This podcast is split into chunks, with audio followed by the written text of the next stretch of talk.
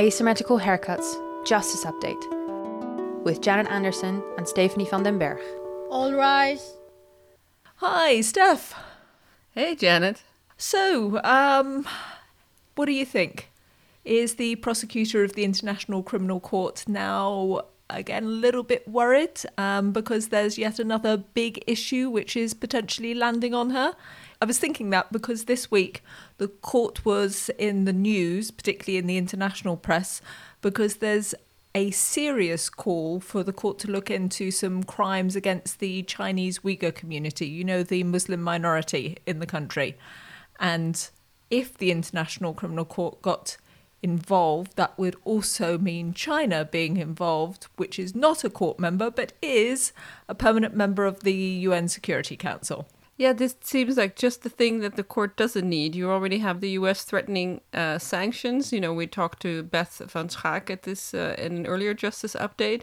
You have the Russians annoyed over Georgia. You have the Brits closing rank with the Iraq war crimes investigation that we talked about earlier with Carla Ferstman. And now you have this move or this um, communications, as it officially called, to investigate crimes against humanity and possibly genocide of Uyghur minority in China. Yeah, this was done um, also in the way that we're getting very used to as uh, as journalists. It's the uh, the press conference with uh, lawyers, flanked by a range of activists, where they explain this kind of dual thing. They talk about both the legal strategy and some of the detail of the case that uh, that they get into. But in this case, it was um, certainly somebody I've come across before, uh, Rodney Dixon of uh, Temple Garden Chambers, who was explaining the legal side. Uh, it has been assumed for too long that Chinese officials are completely beyond the reach of the law for, for what is happening in East Turkestan. China is not a signed up member of the ICC, uh, and that is what has fueled this misbelief. The fact is that it's no longer the case that China cannot be investigated for what is happening there. We are now in a position, fortunately, where there is a very clear legal pathway to allow for the ICC to commence its investigations.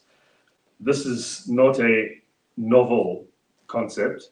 Uh, and I, I, must emphasize that it, it is not a way around or circumvention of the law. it, it is very much the law. So, Stephanie, he mentions there East Turkestan, which is not a place that I had ever heard of before this week. So, um, wh- wh- where's this? Well, basically, East Turkestan is the Uyghur homeland, or what they call uh, what they call what they want to be an independent nation, but it is part of the Chinese province of Xinjiang. And the only reason I know that it's called East Turkestan is that I saw an Arjen Lubach, the kind of Dutch uh, variety of the Daily Show, did a story about Uyghurs where they mentioned this, and it sounds such a like a made up name of East Turkestan, like something that you know the Borat would be in the Borat movie that it that it stuck with me.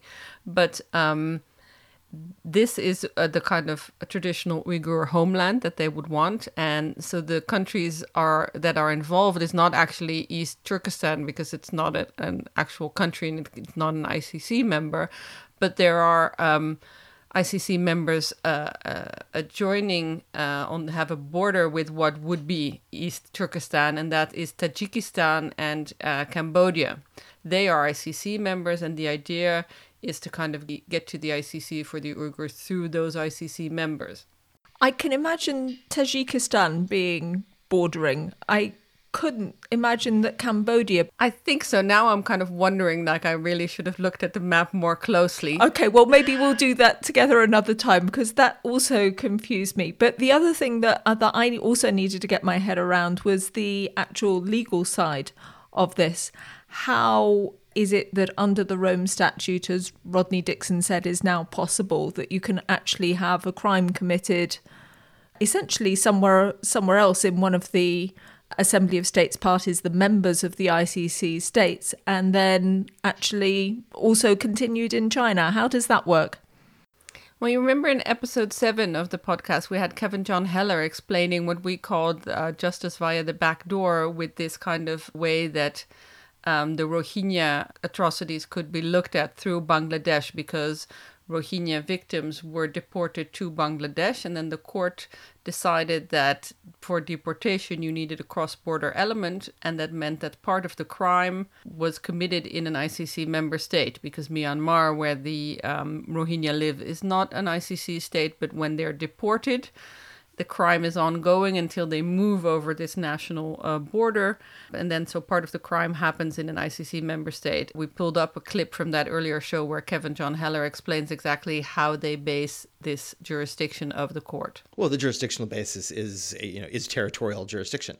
Uh, what the court says is that uh, part of the crime, if not an element of the crime of forcible deportation, uh, took place on the territory of a state party, Bangladesh. And they acknowledge that most of the acts, and particularly the acts that forcibly displaced the Rohingya, um, took place on Myanmar territory, and Myanmar is not a state party, but that the deportation necessarily involved crossing a state line into Bangladesh, and that because some of the acts took place on Bangladesh, there's traditional territorial jurisdiction. So the heading of jurisdiction is classic territorial. The basis of finding territorial jurisdiction, again, although I don't disagree with it, is a little bit more, you know, uh, exotic or esoteric. So that was Kevin explaining a bit on the basis for that. He talks a lot more in a longer in the longer episode, which will also feature as a throwback episode on our website front page. And we talked, besides uh, the case of Myanmar, we talked, also talked about possibilities of trying a Syria case via Jordan and this way of trying to get cases to the ICC at non-ICC members through adjoining countries which are ICC members. Well, back to the uh, Uyghur idea at the press conference as i say often you have these kind of two pronged approach not just the legal stuff but also hearing from some victims and then they had some people there there was one woman called Zamarat Dawood. I'm not sure if I have the name completely correctly. And she was describing a whole series of alleged crimes against her being detained, being tortured, being fined for having more than one child, forcible sterilization, uh, tracking apps being put onto her phone that she had to use, uh, minders being put into her family that who who had to stay there, various forms of loyalty tests. Here's a little bit of her testimony, and it was actually being read by one of the lawyers in the case rather than the woman herself. And here she's talking about her Uyghur identity. As I stated numerous times before, I genuinely believe that the Chinese government is trying to eradicate us. Tens of thousands of our people have tried to flee the country as a direct result of their persecution. I am just one of the very few lucky ones to have managed to leave the country and be alive to share the reality of the situation with the world. There are still millions of Uyghurs, Ratmi, who continue to be locked up in concentration camps. The others have to live with the constant fear of being sent to one, whether they are inside East Turkestan or living abroad. So many who are outside the country have already been captured and forced back against their will. A lot of what we hear in these descriptions and what we also see in the media reports about what China is doing with the Uyghurs definitely fall under crimes against humanity potentially and possibly also act as underlying acts for genocide. Things like forced sterilization, for example, is something that is specifically mentioned in the in the genocide convention. But what I wonder, and I haven't seen uh, the legal briefs for this, uh, what I know I got from the press reports is that the argument in this case doesn't seem to hinge on deportation as it did in the Myanmar case, or as Kevin uh, Heller explained, and what also was central in the Syria Jordan case. Rodney Dixon seems to be making the claim that Uyghurs were kidnapped from ICC member states like Tajikistan and Cambodia and then brought to China where these alleged crimes against humanity happened. And I'm not sure that will work as a jurisdictional basis because I don't see the kind of pattern that we see in these other cases where people are deported or forcibly transferred and then cannot go back to their own country, and therefore the crime is being perpetuated on the territory of an ICC member state. I kind of I don't know if they can make a link that kidnapping somebody to do forced sterilization if that has a, like a, that transnational ingredient so that it could straddle both countries? Well i'm sure that uh, the legal team do actually believe that they do have that uh, jurisdictional basis but it, it's something that always strikes me as an observer from outside on these things is how very particular how very precise it is to actually get jurisdiction you know, just to use a phrase, the devil is really in the detail here. So I, you know, I wait to see, you know, what the ICC would actually decide in the end.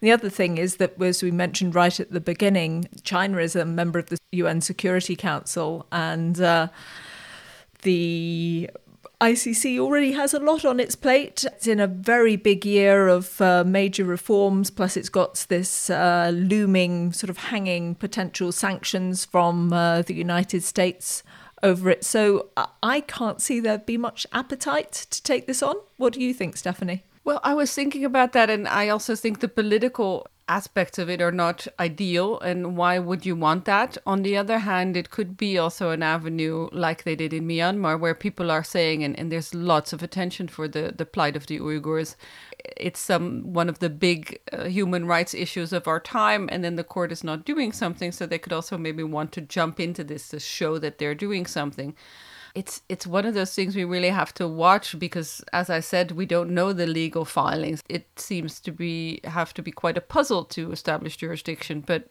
we never know and they've surprised us before so this is definitely something that that we're going to watch i think. Well roll on to the uh, assembly of states parties meetings when they uh, discuss the kind of things that they have taken on board or not as uh, potential areas to look into under preliminary examinations.